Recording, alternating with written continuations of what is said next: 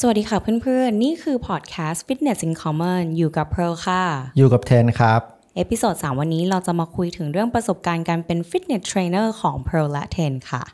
ว่าการเป็นฟิตเนสเทรนเนอร์เนี่ยยากไหม ต้องใช้อะไรบ้าง ต้องเรียนจบอะไรมา ได้เงินเท่าไหร่ เชิญฟังกันนะครับ อยากให้เทนเล่าประสบการณ์ตอนที่เป็นฟิตเนสเทรนเนอร์ในตอนนั้นนะว่าเรามีแรงบันดาลใจอะไรที่แบบทำให้ตัวเองอยากเป็นเทรนเนอร์ในตอนนั้น ที่จริงไม่ได้มีในหัวหรอกว่าตัวเองอยากจะเป็นเทรนเนอร์แต่ตอนเด็กๆอะเทนเป็นคนที่ไม่ค่อยฟิตเลยนะ ไม่ใช่ไม่ใช่เด็กที่ชอบออกกำลังกาย ตอนเด็กๆจำได้ตอนนั้นแข่งวิ่งในวิชาพละกับกับเพื่อนในห้องอะคือมันต้องมันต้องวิ่งห้าสิบเมตรใช่ปะรู้ไหมเราวิ่งช้ากว่า กว่ากระเทยในห้องที่น้ำหนักหนึ่งร้อย ซีเรียสใช่เราไม่ฟิตขนาดนั้น เราไม่ใช่ค่อยคนฟิต แต่ว่าเราเริ่มออกกำลังกายครั้งแรกอะก็คือตอนมห้าเป็นครั้งแรกที่แบบเฮ้ยอยากอยากมีกล้ามมตอนนั้นห้าตอนนั้นก็ประมาณ17 no 16 17สิบสิบใช่สิบหกอายุสิบหกเป็นครั้งแรกที่แบบ ตอนนั้นในเมืองไทยก็ไม่ค่อยมีใครพูดถึงเรื่องฟิตเนสอะไรเท่าไหร่ ไปเล่นยิมแบบเวลาสิบบาทยี่สิบาท ยิมแบบโอ s คูลมาก ก็เลยเป็นตอนนั้นเป็นจุดครั้งแรกที่ทำให้เราชอบฟิตเนสมาก แล้วทำไมจู่ๆอยากไปเข้ายิม มันตอบยากนะ เทนว่าอย่างหนึ่งก็คือเทนรู้สึกว่าเทนเป็นผู้ชายที่ไม่ได้แข็งแรงอะไรขนาดนั้น แล้วรู้สึกว่าเหมือนไม่มีอะไรดีเลยอะอ๋อก็เลยคิดว่าการที่เล่นฟิตเนสเนี่ยอย่างน้อยมันก็ทำให้เทนโอเค เป็นผู้ชายแข็งแรงขึ้นมาได้ เพราะว่า เทนก็เป็นหนึ่งในเด็ก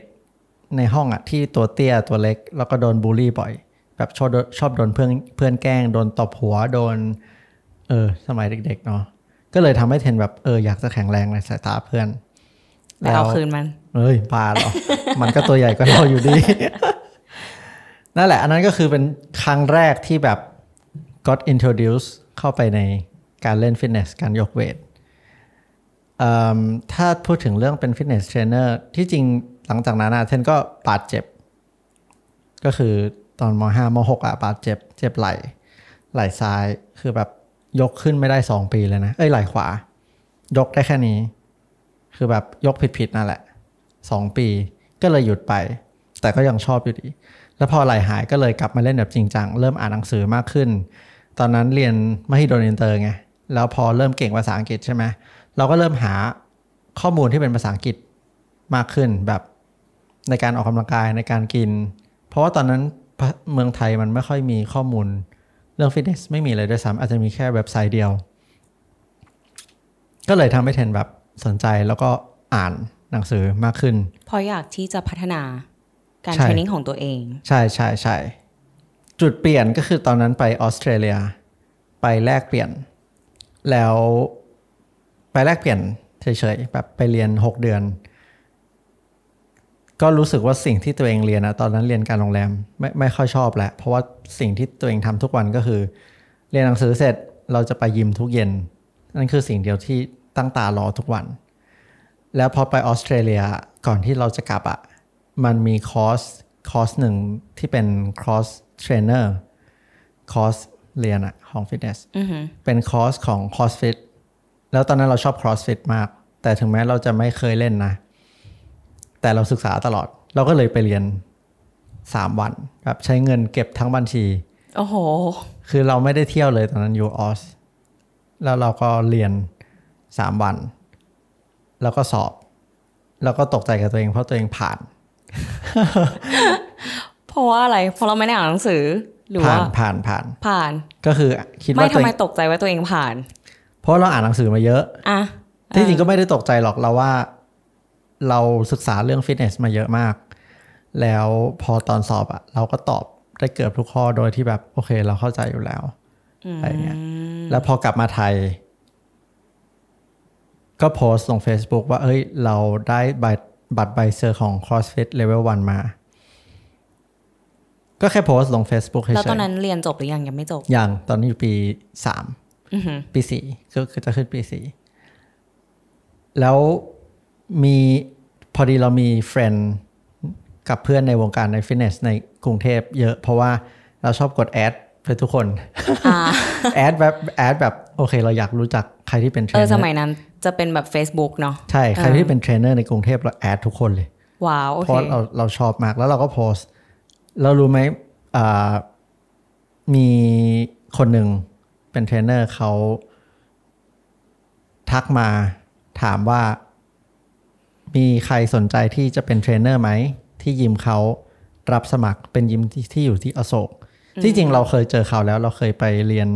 คอร์สยกน้ำหนักกับเขาคอร์สหนึ่งแบบหนึ่งวัน แล้วหลังจากนั้นเราก็มีเพื่อนกันใน Facebook เราก็บอกว่าผมเนี่ยแหละ ผมสนใจนั่นก็คือเป็นจุดเริ่มต้นแล้วเราก็ไปสัมภาษณ์กับเขา แต่ด้วยความที่เราไม่มีใบเซอร์อะไรเลย หมายถึงเราไม่ได้เรียนจบวิทย์การกีฬา เราไม่ได้มี background ในการเป็นนักกีฬา เรามีแค่ใบเซอร์ใบเดียว แล้วเขาจะเชื่อเราได้ไง แต่ทำงานกับก็เป็นฝรั่งเนาะที่เขาสัมภาษณ์เราเขาก็แค่ถามว่า โอเค ตอนนี้ตัวเอง train แบบไหนทำอะไรอยู่ศึกษาอะไรได้ใบเซอร์อะไรมาสามเดือนแรกที่เป็นเทรนเนอร์เขาก็แค่ให้เรา อยู่ในยิม แล้วก็เหมือนดูพฤติกรรมเราอะ probation ว่าแบบเราสามารถเป็นเทรนเนอร์ได้ไหม มี potential หรือเปล่า แล้วแบบมีความรู้จริงหรือเปล่า ก็คือผ่านสัมภาษณ์นั่นแหละ แต่ว่าก็ probation สามเดือน สุดท้ายก็ผ่าน แล้วก็ได้สอนคลาสแรก ตื่นเต้นมาก คือแบบสอนคลาสแรกตอนนั้น ฝรั่งสิบกว่าคนฝรั่งอย่างเดียว ใช่ แล้วเราตัวเล็กๆ แบบไอเด็กเอเชียคนไทย ตัวเล็กอยู่ๆจะมาสอนฝรั่ง มันจะสอนได้เหรอ คือวันนั้นคืนนั้นก่อนที่จะสอนนอนไม่หลับเลยนะ แต่ว่าสุดท้ายพอได้สอนจริง ๆอะ่ะเฮ้ยทุกคนเขาฟังเราอืมนั่นก็คือจุดเริ่มต้นในการเป็นเทรนเนอร์หลังจากนั้นก็ทำมาอืมกี่ปีอะสี่ห้าปีอืมแล้วรู้สึกเสียดายไหมตอนที่เราแบบ เรียนจบการโรงแรมมาแล้วทำไมไปอยากจะเป็นฟิตเนสเทรนเนอร์มาก ๆ แล้วที่บ้านเขาว่ายังไงอะที่บ้านไม่เห็นด้วยเลยที่เราออกมาทำฟรีแลนซ์ครั้งแรก ไม่เห็นด้วยเลยว่าเราอยู่ๆมาเป็นฟิตเนสเทรนเนอร์เรียนสูงเรียนมหิดลทำไมอยู่ๆมาเป็นเทรนเนอร์อืมเข้าใจปะแต่ตอนนั้นคือมันก็คือเป็นสิ่งที่เราชอบมาก แล้วก็ออกมาทำฟรีแลนซ์ที่จริงเดือนแรกได้เงินงอน้อยมากอะเดือนแรกได้เงินหกพันบาท แต่มันดีใจมากที่แบบโอเค เป็นหกพันบาทที่เราทำได้ด้วยตัวเอง อ่าอ่าใช่ แต่รู้ไหมการเป็นฟรีแลนซ์อะเราทำงานได้หลายชั่วโมงนะฟรีแลนซ์นี่คือเทนไปสอนเป็นกลุ่มคลาสแล้วก็สอนตัวต่อตัวหรือว่า ใช่ทั้งตัวต่อตัว แล้วก็ทั้งกลุ่มคลาสอืมตอนนั้นเฉลี่ยอยู่ที่ชั่วโมงละ800อะ600ถึง1,000บาท แล้วแล้วแต่ว่าสอนที่ไหน ก็ถือว่าเยอะมากนะสำหรับเด็กเพิ่งจบใหม่เออก็เลยคิดว่าโอเคเลยนะแต่ตอนนั้นไม่ได้สอนเยอะไง อ่า มันก็เลยเดือนละ10ชั่วโมงก็6,000บาท อะไรเงี้ยสิบคลาสใช่ไหมแต่พอทำไปเรื่อยๆเขาก็เริ่มเราก็เริ่มมีลูกค้ามากขึ้น แล้วก็เริ่มมีคลาสให้สอนมากขึ้น จนกระทั่งเราสอนแบบ 90 ชั่วโมงต่อเดือน ตอนนั้นเงินเดือนเป็นเทรนเนอร์ที่กรุงเทพก็อยู่ประมาณห้าหมื่นโดยเฉลี่ยถึงหนึ่งแสน อยู่ประมาณนั้นอะโดยเฉลี่ยว่าเรามีคลาสเยอะไหมลูกค้าเยอะไหมใช่ แล้วเรามีจุดที่เราแบบเหมือน question ตัวเองไหมว่าเราเราทำแบบนี้ไปเรื่อยๆทำไม คือมันก็สนุกนะ เป็นเทรนเนอร์แบบเราสอนลูกค้าเราเห็นลูกค้าแบบ happy เขาออกกำลังกายเขากลับบ้านแบบนอนหลับสบาย หรือว่าเป็นเพื่อนเขาด้วยซ้ำ อันนี้เป็นจุดที่เราแบบ happy ในการที่เราเป็น อันนี้เป็นจุดแฮปปี้ที่อาชีพของอาชีพนี้ ใช่อ่ามันแฮปปี้นะ ทุกครั้งที่แบบ สอนเขาเขาทำได้ เขาดีขึ้น เขาหายหลังเจ็บ เขายกได้หนักขึ้น เขาสุขภาพดีขึ้น เป็นแรงผลักดันให้เทนทำต่อทำต่อไปทำให้ทุกวันเรารู้ทำต่อ ใช่ แต่ก็พอทำไปเรื่อยๆสามสี่ปี เราก็เริ่ม question ตัวเองแล้วว่า เรากำลังทำอะไรอยู่ เพราะอะไร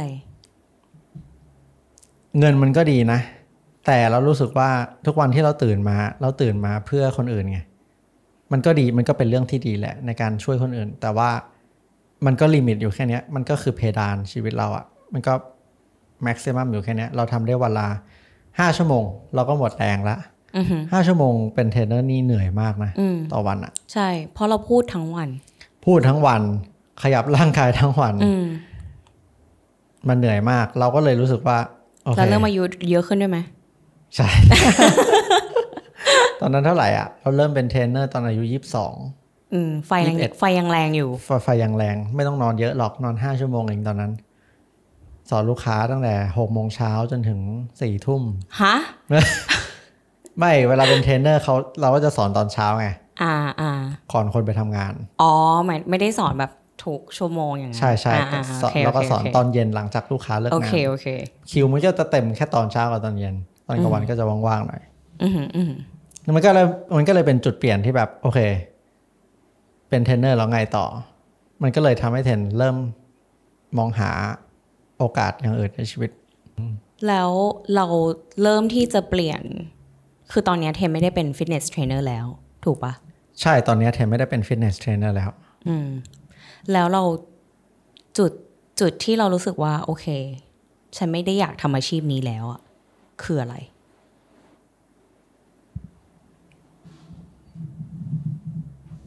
จุดที่ไม่ได้อยากทำอาชีพนี้แล้ว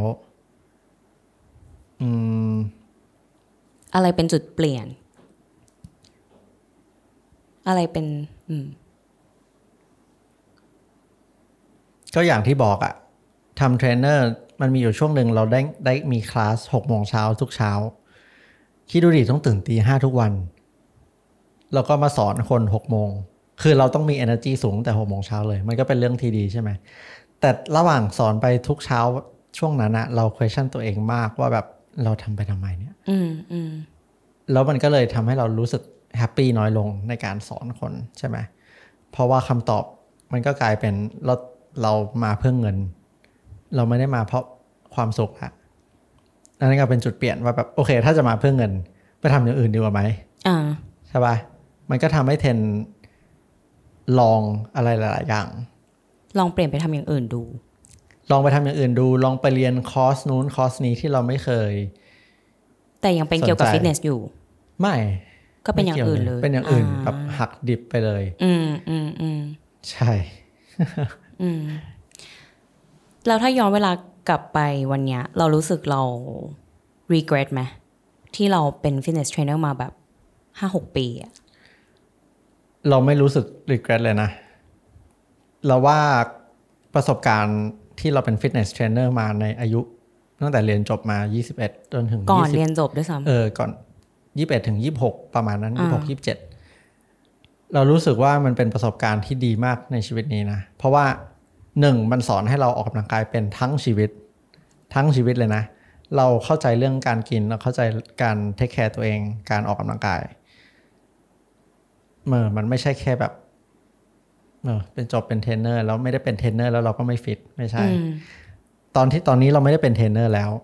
แต่แต่เราก็ยังดูแลตัวเองอยู่อืมเราก็ยังฟิตอยู่ คือตอนนั้นอะคนชอบหาว่าอ๋อไอเทนมันเป็นเทรนเนอร์มันก็เลยออกกำลังกายเยอะไง มันออกกำลังกายหกวันต่อสัปดาห์เพราะมันเป็นเทรนเนอร์มันกินอาหารคลีนเพราะมันเป็นเทรนเนอร์ไม่ตอนนี้เทนไม่ได้เป็นเทรนเนอร์แล้ว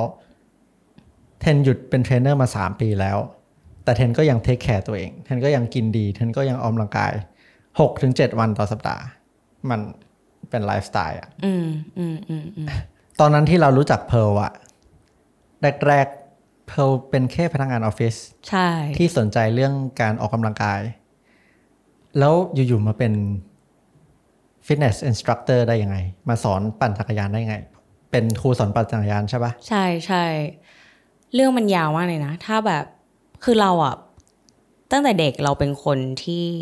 ชอบออกกำลังกาย อยู่แล้ว เพราะว่าพ่อเราเป็นคนแบบเขาเป็นคนเขาเป็นคนอินกับเรื่องยิมเขาเขาดูแลสุขภาพตัวเองมากๆ คือตอนนี้เขาแบบหกสิบ หกสิบห้าหกสิบหกแล้วอะก็ยังฟิตมาก เออ คือตั้งแต่เด็กเขาก็จะแบบพาเราไปตีแบดพาเราไปวิ่งพาอะไรเงี้ย คือเราเป็นเด็กอ้วนนะตอนเด็กๆอะเป็นแบบถึงที่บ้านคือแบบพ่อเราจะชอบพาเราไปออกกำลังกาย แต่เราก็เป็นเด็กกินเยอะ คือเป็นเด็กตัวกลมๆอย่างเงี้ย แต่ก็คือแบบออกกำลังกายมาตั้งแต่เด็ก เออ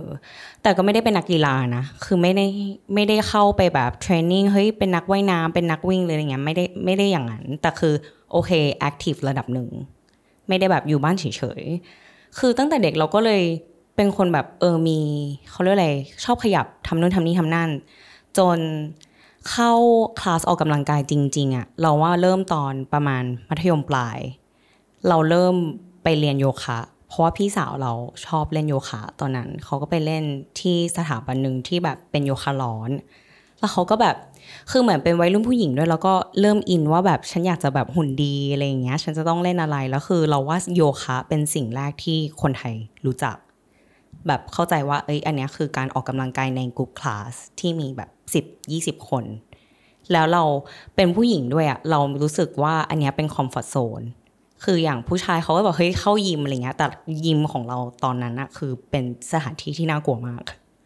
คือเราไม่กล้าเข้ายิม เออโยคะก็เลยเหมือนเป็นที่ที่เราสึกว่าเฮ้ยอันนี้ woman friendly เราก็เลยไปเล่น ตอนนั้นตั้งแต่ตอนมปลายก็คือทุกปิดเทอมอะก็จะไปเล่นโยคะ เพราะมันจะมีแพ็กเกจแบบนักเรียนอะไรอย่างเงี้ยแล้วเราก็จะเหมือนติดอะเหมือนเริ่มติดการออกกำลังกาย ว่าแบบเฮ้ย พอมีเวลาว่างปุ๊บ ฉันควรจะเล่นอะไรสักอย่าง หาอะไรทำที่ไม่ได้แบบอยู่เฉยๆอะไรอย่างเงี้ยจนเล่นโยคะมาสักพักหนึ่งแล้วก็มีตีแบดบ้างอะไรเงี้ย ก็ตามอยู่ตามภาษานักเรียนอะ่ะ ก็จะมีกีฬาประมาณนี้ แล้วก็พอเริ่มมหาลัย เราเริ่มอินการออกกำลังกายน้อยลงนะ เพราะว่าเหมือนเราอะจริงๆเราเป็นเด็กเนิร์ด คืออยู่มปลายตอนนั้นก็คือแบบเราเรียนเตรียมอุดม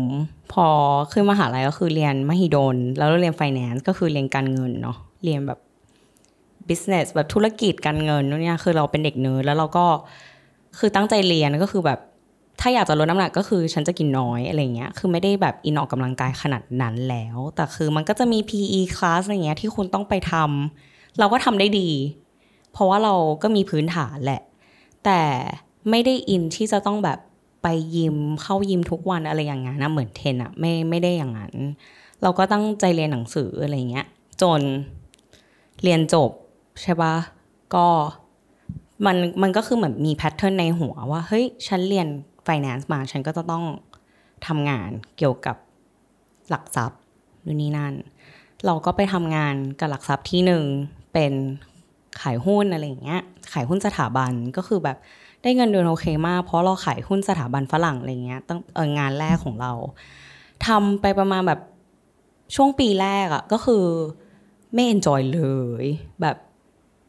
แบบไม่ชอบไม่ชอบงานเลย เพราะว่ารู้สึกว่าทำทำไมแบบ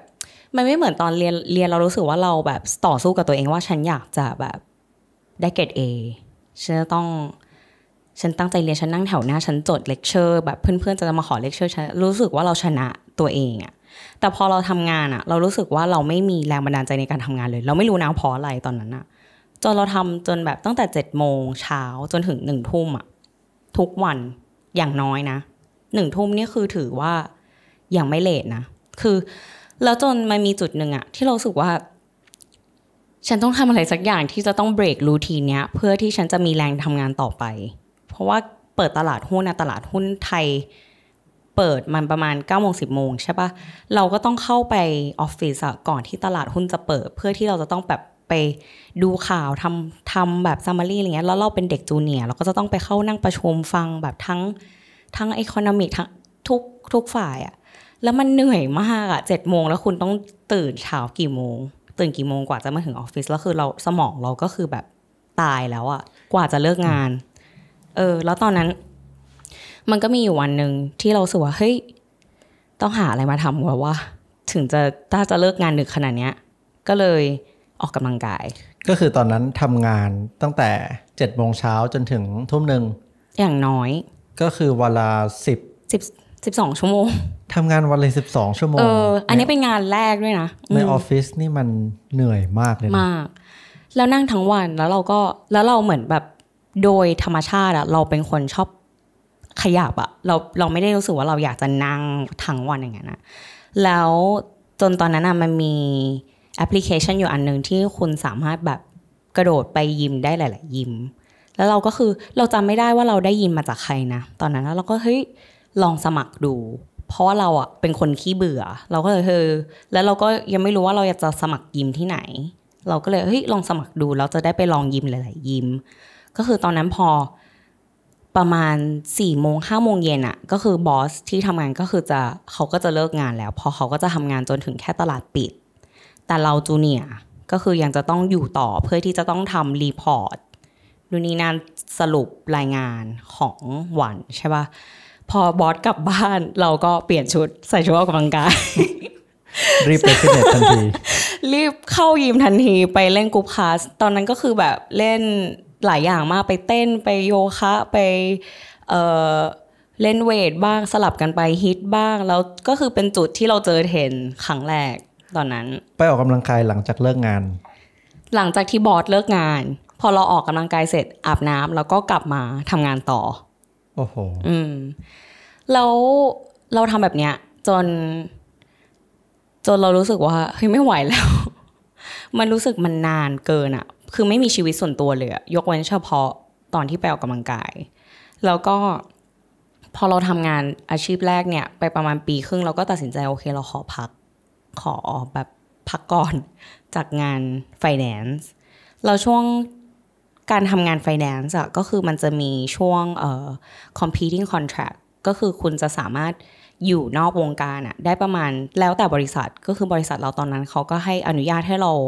ไม่ใช่อนุญาตคือเขาห้ามเราไปสมัครบริษัทอื่น ภายใน 6 เดือน ก็คือ 6 เดือนนี้เราว่างงาน แต่เราได้เงินจากบริษัทเก่า 6 เดือน ตอนนั้นมันก็เลยเหมือนเป็นช่วงที่เราแบบได้อยู่กับตัวเองอะว่าจริง ๆ แล้วฉันต้องการอะไร จริง ๆ แล้วเราแฮปปี้กับอาชีพทางด้าน finance หรือเปล่า เงินมันดีใช่ แต่ว่า เราแฮปปี้หรือเปล่า ตอนนั้นเราก็ถามตัวเอง เฮ้ยมีเวลา 6 เดือนอะก็ลอง explore ดูไหม ตอนนั้นเราก็เลยไอตัวแอปพลิเคชันเนี้ยที่เราชอบไปออกกำลังกายหลายๆยิมแล้วว่าเฮ้ยเราอินว่ะ เราอินกับกับ business model อันเนี้ย คือเราอินกับเราอินกับคนที่เขาเป็น entrepreneurship เรื่องธุรกิจเล็กๆ แบบเนี้ย เราอยากลอง ตอนนั้นเราก็เหมือนเราไปงานอีเวนต์ออกกำลังกายหนึ่ง แล้วเราก็ไปเจอเจ้าของ ของบริษัทเนี้ย แล้วเราก็ถามเขาว่าเอ้ยรับสมัครปะเราอยากลองทำ marketing ดู แต่คือ marketing อะเราก็ไม่ได้แบบเป็น major แต่คือเราก็เรียนมาไงเพราะเราเรียน BBA ใช่ไหมแล้วก็เรียนธุรกิจแล้วก็เข้าใจเรื่องธุรกิจโดยรวมอยู่แล้วแล้วบอกเออเราไม่มีพื้นฐาน marketing นะคือเอ้ยไม่เขาอะ recruitคนทำ marketing อยู่ตอนนั้น แล้วมือเหลือเราก็แบบเออเข้าไปคุยคุยจนกันถูกคอแล้วเขาก็ชวนเรามาทำงาน แล้ว เราก็เลยตัดสินใจโอเค ไปทำงาน marketing เพราะมันไม่ได้แบบผิดสัญญากับเรื่องการเงินเอ่อเรื่องบริษัทหลักทรัพย์ใช่ก็ปะคือตอนนั้นไม่ได้ยื่นเรซูเม่ไปว่าฉันจบนี่มาฉันจบนี่มาใช่ใช่แต่ว่าเดินเข้าไปคุยกับเจ้าของเลย อืมคือบังเอิญเจอกันมากกว่าในอีเวนต์เราก็คุยกันถูกคอนู่นนี่นั่นเราก็มาสัมภาษณ์จริงจังจนได้งาน marketing แล้วแต่งาน marketing อันเนี้ยก็เป็นงาน marketing ที่เกี่ยวกับไอแอปพลิเคชันออกกำลังกายอันเนี้ย จนพอเราทำ marketing ก็คือโอเคคุณได้ไปออกกำลังกายฟรี ไปได้หลายยิมด้วย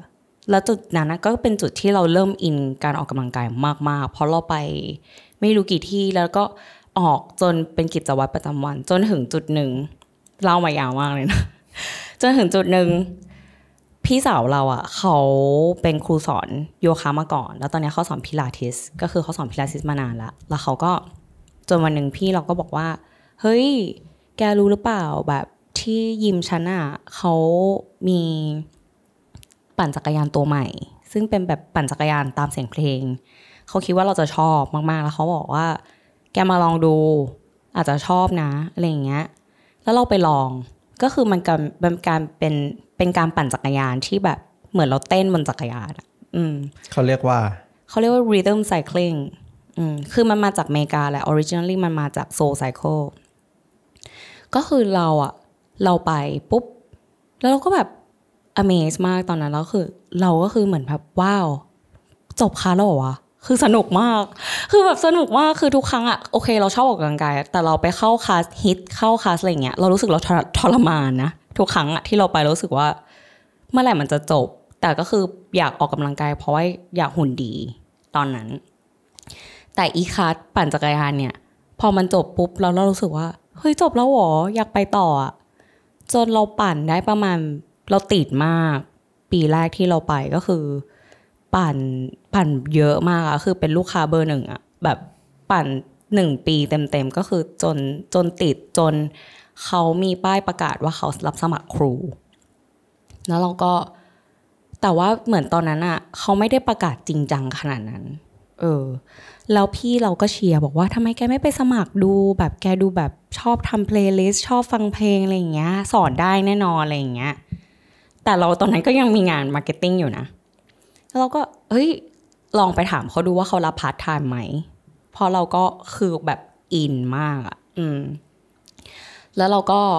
ไปสมัคร แล้วเขาบอกว่าเขาเริ่มเขาเริ่มคอร์สไปแล้ว เขาเริ่มคอร์สของการสอนอะไปแล้ว แล้วเหลืออีกแค่สองอาทิตย์จะจบ แล้วเราก็บอกเอาจริงเหรออะไรอย่างเงี้ยแต่คือแบบอยากสอนพาร์ทไทม์อะไรอย่างเงี้ยแบบช่วยเทรนเราหน่อย เราอยากเป็นมากๆเลยนะอะไรอย่างเงี้ยจนเขาออดิชั่นเราแล้วคือเหมือนเรามี เทคนิคดนตรี แบบโดยธรรมชาติอะคือการสอนจักรยานอันเนี้ยมันเหมือนมันต้องแบบเข้าใจจังหวะดนตรีด้วยระดับหนึ่ง พอ พอเหมือนเขาเห็นบุคลิกเรา เพราะเราเป็นเซลส์มาก่อน คือขายหุ้นมันก็คือเหมือนเซลส์อะมันก็จะมี personality ที่แบบ ที่ที่ค่อนข้างเข้าถึงง่าย เออการเป็นครูก็คือควรจะมีบุคลิกแบบนี้ เขาก็เลยเห็นว่าเฮ้ย คนนี้ดูมีบุคลิกโอเค แล้วก็เข้าใจดนตรีน่าจะเรียนรู้ได้เร็ว เขาก็เลยโอเค งั้นลองดูแล้วเขาก็เทรนเราพาร์ทไทม์เทรนเราพาร์ทไทม์นานมาก เพราะว่าเราทำงานไม่มีเวลา ก็คือเทรนประมาณหกเดือนกว่าจะได้เป็นครู จนเราได้เป็นครู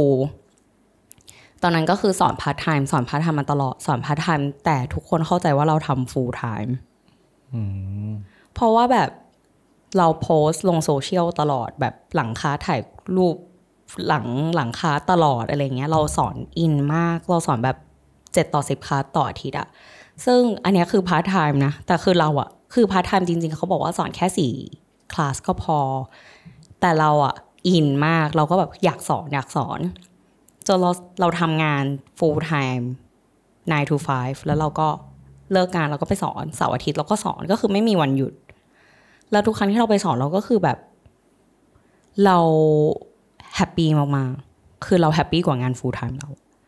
คือเราไปสอนแล้วเราแบบเห็นลูกค้าแฮปปี้เห็นได้เจอได้ทำ playlist ในการสอนอะเรารู้สึกแบบ เรามีความสุขอะเออแล้วเงินตอนนั้นอะ ไม่ไม่ได้เยอะนะ แต่หมายถึงว่าแบบมันก็เยอะสำหรับสำหรับการสอนกลุ่มคลาส คือเริ่มต้นตอนนั้นก็ได้คลาสละหนึ่งพัน เราสร้างตัวเองจนแบบ จนเราเริ่มมีมีลูกค้าติด จนลูกค้าในคลาสแบบเยอะขึ้นอะไรอย่างเงี้ย แล้วเราก็เริ่มจนเราเริ่มเป็นแบบ senior instructor ก็คือเหมือนเป็นครูที่แบบระดับสูงขึ้น เขาก็อัปเกรดเงินเดือนเราจน จนตอนนั้นเป็นคลาสเริ่มแรกเป็นคลาสละพันก็ค่อย ๆ ขึ้นมาจนล่าสุดเป็นแบบคลาสละพันสี่เราก็ happy ถามว่าแบบแต่เรารู้สึกว่ามันไม่พอ ถ้าถ้าถ้าให้เรามาคุยถึงเรื่องเงินอะเรารู้สึกว่ามันน้อย เพราะว่าการเป็นครูสอนปั่นจักรยานของเราอะเราต้องใช้เวลาในการนั่งทำ playlist แล้วก็คิดท่าที่เราจะต้องแบบไปสอนในคลาสสอน cardio แล้วการสอนปั่นจักรยานคือเราจะต้อง ปั่นไปกับเขาด้วย ตลอด 45 นาที แล้วสอนวันละอาทิตย์ละ7ถึง10 คลาสต่ออาทิตย์อะก็คือ คือเวลาเราสอนเราต้องพูด แล้วเราก็ต้องทำไปด้วย เหนื่อยมาก ซึ่งพันสี่ร้อยบาท เรารู้สึกว่ามันน้อยมาก เพราะว่าการที่จะสอนปั่นจักรยานคลาสหนึ่งอะมันมีกระบวนการในการเตรียมตัวเอง ในการเตรียม playlist ในการคิดโน้นคิดนี้ใช่ก่อนที่จะสอน ใช่ใช่เพราะอย่างแบบ คือเมื่อตอนที่เรามีแฟนเราเราสอนวันเสาร์อาทิตย์อะก็คือเหมือนไม่ได้ใช้ชีวิตกับเขาเลยนะ เพราะว่า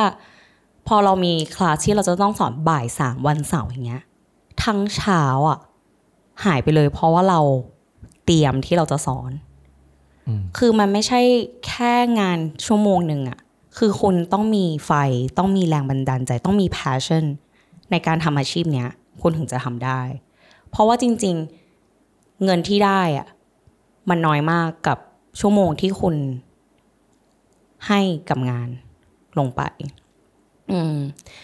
จนเราแบบถามว่าตอนนั้น happy ไหมอะคือเราอะไม่ได้คิดเรื่องเงินมากนะ เพราะว่าเรามีอาชีพประจำซึ่งเราก็ได้เงินเดือน เงินเดือนเราก็โอเค ไออาชีพปั่นจักรยานเนี่ย มันเหมือนเป็นความสุขของเรามากกว่า ที่เราได้เจอคนที่เราได้แบบ networking แล้วก็ได้ สร้างแรงบันดาลใจให้หลาย ๆ คนลูกค้าแบบตอนนั้นเราแบบ passionate มาก ๆ เพราะว่าลูกค้าส่ง message มาหาเราไม่รู้กี่คนแบบว่า เฮ้ย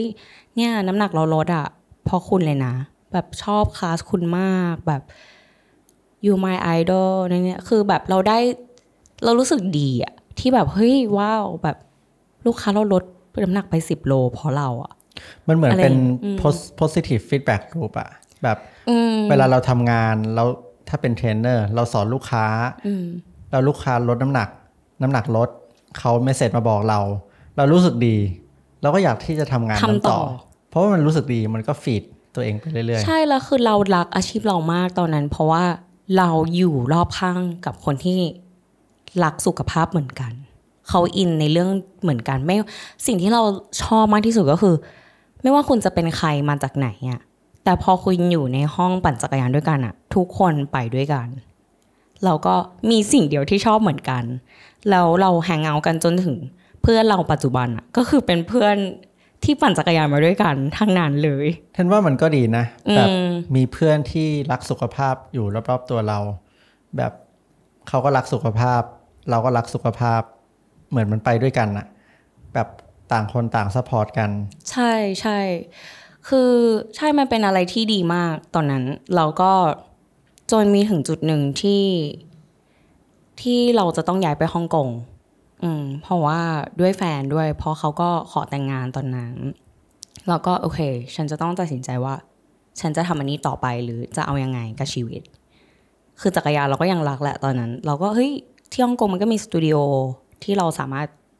สอนต่อได้ ซึ่งเราก็ไปสมัคร แต่คือตอนนั้นเราก็เฮ้ยเหมือน ตั้งคำถามให้ตัวเองว่า ฉันชอบอาชีพ fitness trainer ขนาดไหน อยากจะทำ marketing ต่อไปไหม มันถึงเฮ้ยจะย้ายประเทศแล้วอะเอาไง เพราะว่าแล้วเราแล้วเราอะไม่ได้พยายามไปสมัครงานพนักงานออฟฟิศที่ฮ่องกงเลยนะ คือเหมือนเราเหมือนเรา ตั้งคำถามให้ตัวเอง แล้วไม่ได้ไม่ได้ตั้งคำถามแต่คือเราอะคิดว่า เฮ้ยฉันพูดแคนโตนีสไม่ได้ คงสมัครงานยากว่ะ หน้าก็จีน พูดภาษาพูดภาษาฮ่องกงไม่ได้ แล้วก็แต้จิ๋วอะแล้วก็ แบบภาษาอังกฤษคล่องใช่แต่ว่าพอเป็นหน้าเอเชีย คนก็จะมีความแบบเหมือนตัดสินเราระดับหนึ่งว่าเฮ้ยทำไมแกพูดไม่ได้ เราก็จะสมัครมาทำงานพนักงานออฟฟิศอะไรเงี้ย คือเราไม่รู้นะ ว่าจริงหรือเปล่า แต่คือเราก็เหมือนแบบเฮ้ยคงไม่ได้งานหรอก งั้นเราเป็น fitness trainer เต็มตัวเลยดีกว่า ตอนนั้นเราก็เลยพอออกจากงานที่ไทยปุ๊บ เราก็ไปเรียนเป็น PT เพราะเรารู้สึกว่า การปั่นจักรยานอะเราทำได้ แต่ไม่รู้จะทำได้จนถึงเมื่อไหร่ เพราะว่าเราต้องปั่นไปด้วย เราต้องใช้เสียงไปด้วย เรารู้สึกว่าตอนเรายังเด็กอะ เราไฟเรายังแรงเรายังปั่นไหวอะเราทำได้ แต่คือลองเลือกทางอื่นในการเป็น fitness trainer ที่ไม่ต้องใช้แรงเยอะไหม เราก็เลยคิดว่าเฮ้ยถ้าเราเป็น PT น่าจะโอเค แล้วก็ปั่นยังปั่นอยู่เพราะเรายังชอบอยู่ แต่อาจจะปั่นน้อยลง แล้วก็ไปสอนอย่างอื่น เราก็เลยไปเรียน PT จนได้ cert แล้วเราก็ไปเรียนสอน barre อีก barre ก็คือเหมือนใช้ barre ballet ในการออกกำลังกาย barre ballet ใช่ก็คือ มันจะมีที่ช่วงหนึ่งที่คนชอบแบบเฮ้ยใช้ barre ballet แล้วก็ทำท่าฟิตเนสทำท่าออกกำลังกาย แล้วคุณก็มีลูกบอลลูกบอลเหมือนลูกบอลพิลาทิสก็คือเราจะยังออกกำลังกายตามจังหวะเพลง ซึ่งเรารู้สึกว่าเรามีพื้นฐานตรงนี้แล้วอะงั้นก็ลองไปสอนบาร์ดู เพราะว่ามันไปด้วยกันได้ เราก็เลยได้มาอีกสองเซอร์ ได้มาอีกสองใบที่เราสามารถไป สมัครเป็นครูสอนออกกำลังกายต่างประเทศได้ แล้วพอเราไปอยู่ที่ฮ่องกงปุ๊บ เราก็ทำงานสอนปั่นจักรยาน สอนบาร์เป็นพีทีทำงานให้สามยิมทำงานหนักมาก หนักแบบ เรารู้สึกเราผอมแบบโคตรลีนอะจนแบบเพื่อนๆทักว่าเฮ้ยแกแบบทำอะไรวะแบบลีนมากอะไรเพราะเงี้ยเหมือนออกกำลังกายเยอะเกินไป ใช่แบบออกตลอดเวลา จนแบบเราทำงานเจ็ดวัน เราทำงานสามยิมแล้วแบบเราพูดทั้งวันอะจนถึงจุดหนึ่งอะเสียงเราหายอะเสียงเราหายแบบแล้วตอนนั้นก็คือแบบใช้เสียงเยอะมาก ไม่ว่าจะแบบสอน barre สอนปั่นจักรยาน โดยเฉพาะสอน barre กับจักรยานอะเราใช้เสียงเยอะมาก เยอะกว่าสอนจักรยานด้วยซ้ำเพราะว่าเวลาสอน barre ก็คือเราจะต้องพูดตลอดเวลาพูดเข้าจังหวะ แต่การสอนปั่นจักรยานอะ พูดแต่เรามีเว้นจังหวะให้เพลงมันเล่นอะไรเงี้ย แต่ว่าการปั่นจักรยานก็คือ เราใช้เสียงสู้กับเสียงเพลง จนถึงจุดหนึ่งอะเราเส้นเสียงบวมมาก ๆ จนเสียงเราแหบแบบแหบจนเวลาพูดแล้วเราเจ็บ แล้วเราไปหาหมอหมอก็บอกว่า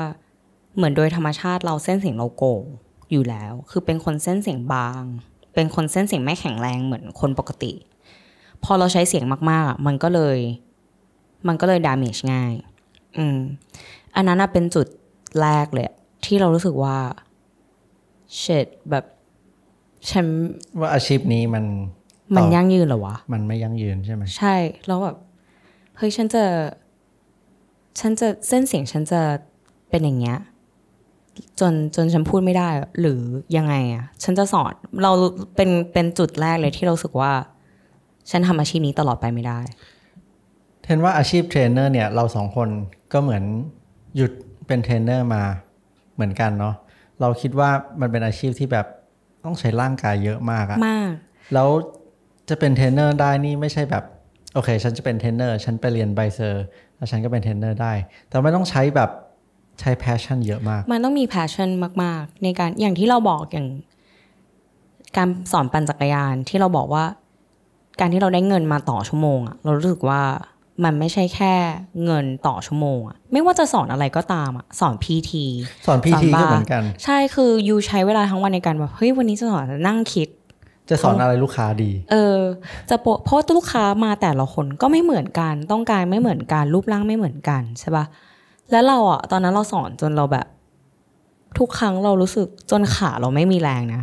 มันมีแบบหลายโมเมนต์มากที่แบบเชี่ย แบบจะไปสอนอะแล้วคือปวดขาเพราะเราปั่นเยอะมาก พอเราสอนเป็น full time เราก็คือสอนมากกว่าตอนที่เราสอนที่กรุงเทพ แล้วแต่เราก็ต้องไปสอน เพราะมันเป็นหน้าที่จนเราเบิร์นเอาอะจนแบบ พูดเลยนะตอนนั้นอะเรามองย้อนกลับไปอะเรากินไม่ดีนะ ถ้าเทียบกับตอนเนี้ย แต่เราฟิตอะเราหุ่นเราฟิตมาก เพราะว่า ฉันออกกำลังกายใช่แบบใช่ unlimited unlimited มาก ใช่ แต่คือเราแบบตอนอยู่ฮ่องกงก็คือกินเละมากนะ เราไม่ได้กินโปรตีนถึงเสาร์อาทิตย์ก็คือแบบ Sunday brunch แอลกอฮอล์เราแบบ unlimited อะเพราะเราเราเหมือนให้รางวัลตัวเองอะอืมเหมือนเราแบบ เฮ้ยกูเหนื่อยเราควรที่จะได้รับ เออ rewards ใช่เราแบบฉันเหนื่อย ฉันสอนมา ฉันจะแบบ ฉันจะกิน เพราะเดี๋ยวฉันก็ต้องใช้พลังงานต่อ ถ้าถ้ามีคำแนะนำแบบโอเค ถ้าสมมติคนที่กำลังฟังอยู่ว่าแบบเราสนใจเรื่องออกกำลังกายมาก แล้วเราอยากจะเป็นเทรนเนอร์ขึ้นมาวันหนึ่งในอนาคตอะมีคำแนะนำอะไรให้เขาไหม เรารู้สึกว่าคงมีหลาย ๆ คนแหละ น้อง ๆ หลายคนที่แบบเฮ้ยอยากเป็นเทรนเนอร์เพราะว่ารักสุขภาพอะไรเงี้ยเนาะ เรารู้สึกว่ามันก็ไม่ผิดเฮ้ยมันไม่ได้มีจุดจุดตายอะว่าฉันจะเป็นเทรนเนอร์ตลอดชีวิตอะไรอย่างเงี้ยแล้วฉันจะไม่มีแล้วฉันจะแบบเสียหายอะไรเงี้ยคือถ้าให้คำแนะนำอะเรารู้สึกว่าหนึ่งคุณต้องมีไฟในเรื่องนี้มากๆ อยากให้คุณมี passion แล้วก็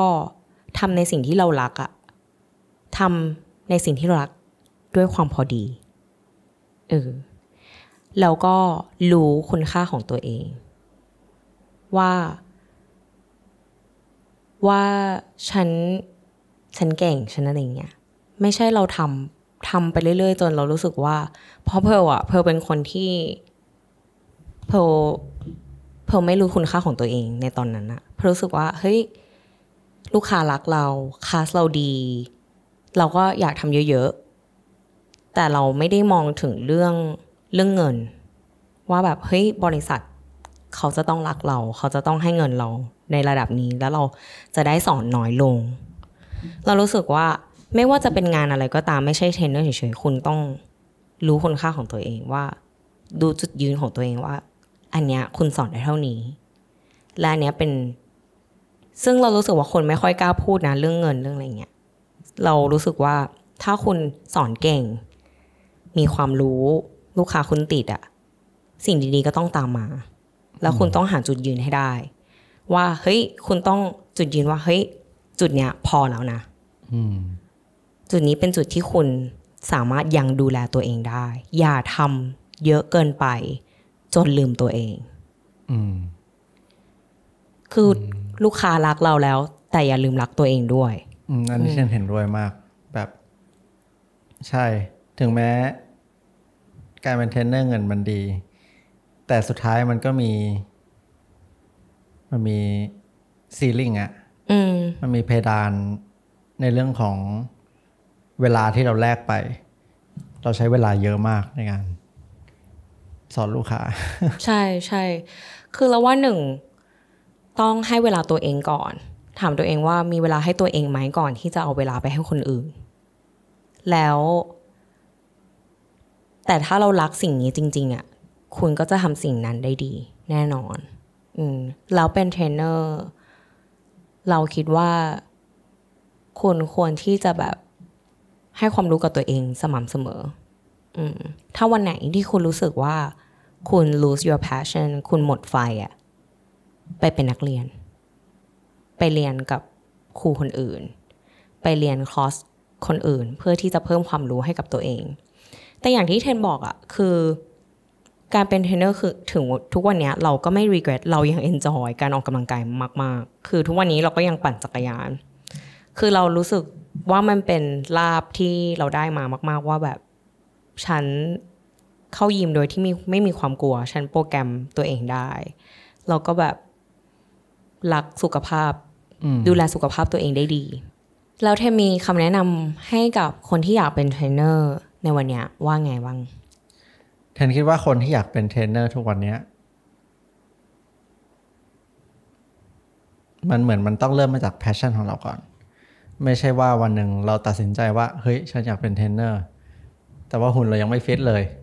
หรือว่าเรายังไม่ไม่เคยออกกำลังกายเยอะขนาดนั้น ไม่เคยศึกษาเยอะขนาดนั้น แต่ว่าเห็นเห็นอินฟลูเอนเซอร์เห็นคนนู้นคนนี้แบบหุ่นดี เขามีซิกแพคแล้วเราก็ไป ไปซื้อใบเทรนเนอร์ไม่ใช่สิ ไปเรียนเทรนเนอร์แล้วก็เรียกว่าตัวเองเป็นเทรนเนอร์เป็นเทรนเนอร์เทนคิดว่ามันไม่ใช่ เทนว่าการที่จะเป็นฟิตเนสเทรนเนอร์มันต้องเริ่มมาจากตัวเราก่อนแบบ เราเริ่มออกเริ่มออกกำลังกายก่อน เริ่ม take care ตัวเองก่อน เริ่มศึกษาหาข้อมูลเองก่อน ที่เราจะไปเป็นเทรนเนอร์ด้วยซ้ำอืมก็คือเราต้องมี passion ก่อนที่เราจะไปเป็นเทรนเนอร์ได้ เทนคิดว่าการที่มีเรามี passion ก่อนที่เราจะเป็นเทรนเนอร์อะเป็นสิ่งที่มันเหมือนมัน confirm กับตัวเองอะว่าเราชอบสิ่งนี้จริง ๆ ว่าเรารักที่จะเรียนรู้ตลอดเวลาอืมอืมแบบเพราะว่าเรื่องฟิตเนสอะมันไม่ใช่แบบเราเรียนครั้งเดียวเราจบอะมันมีข้อมูลใหม่มาตลอด มันมีความรู้ใหม่ ๆ มาตลอดที่แบบ เราต้อง เราต้องหาความรู้เรื่องสุขภาพตลอด มันไม่ใช่แค่เรียนครั้งเดียวเราจบ แล้วต้องเรียนจบอะไรมา ถึงจะเป็นเทรนเนอร์ได้ รู้ว่าตอนนั้นที่เราฝึกงานอะที่ Virgin ตอนนั้นเราฝึกงาน ตอนเรียนกำลังเรียนจบแล้วฝึกงานใช่ไหม เพื่อนที่เราฝึกงานอะเขาจบมาจาก Sport Science หมดเลย แล้วเราเป็นคนเดียวที่จบมาจากการโรงแรม คือแบบเราไม่มีความมั่นใจในตัวเองเลย แต่เราบอกได้เลยว่า มันไม่จำเป็นต้องจบตรง มันไม่ใช่แค่เทรนเนอร์หรอก อย่างเพิร์ลอย่างเงี้ยเออเรียน finance มา finance นะใช่ data ถ้านะถ้าถามเรื่องหุ้นเรื่องอะไรตอนเนี้ย เราตอบไม่ได้นะ ลืม เรียน finance มา แต่สนใจเรื่องสุขภาพศึกษาเยอะมาก ไม่ใช่แค่ศึกษาหรอกศึกษาลงมือทำแบบ ออกกำลังกายตัวเอง ชอบกับมันมาก ๆ จนกระทั่งมันกลายเป็น identity เราอะนั่นก็คือจุดที่แบบโอเค สามารถเรียกได้แล้วนะว่า เราเป็นเทรนเนอร์ได้ ก่อนที่จะไปเรียนด้วยซ้ำเออ เราค่อยไปเรียนทีหลัง ใครๆก็เรียนได้อืมแต่ว่าวินัยในการออกกำลังกายในการเรียนรู้นะมันมันไม่มีใครสอนเราได้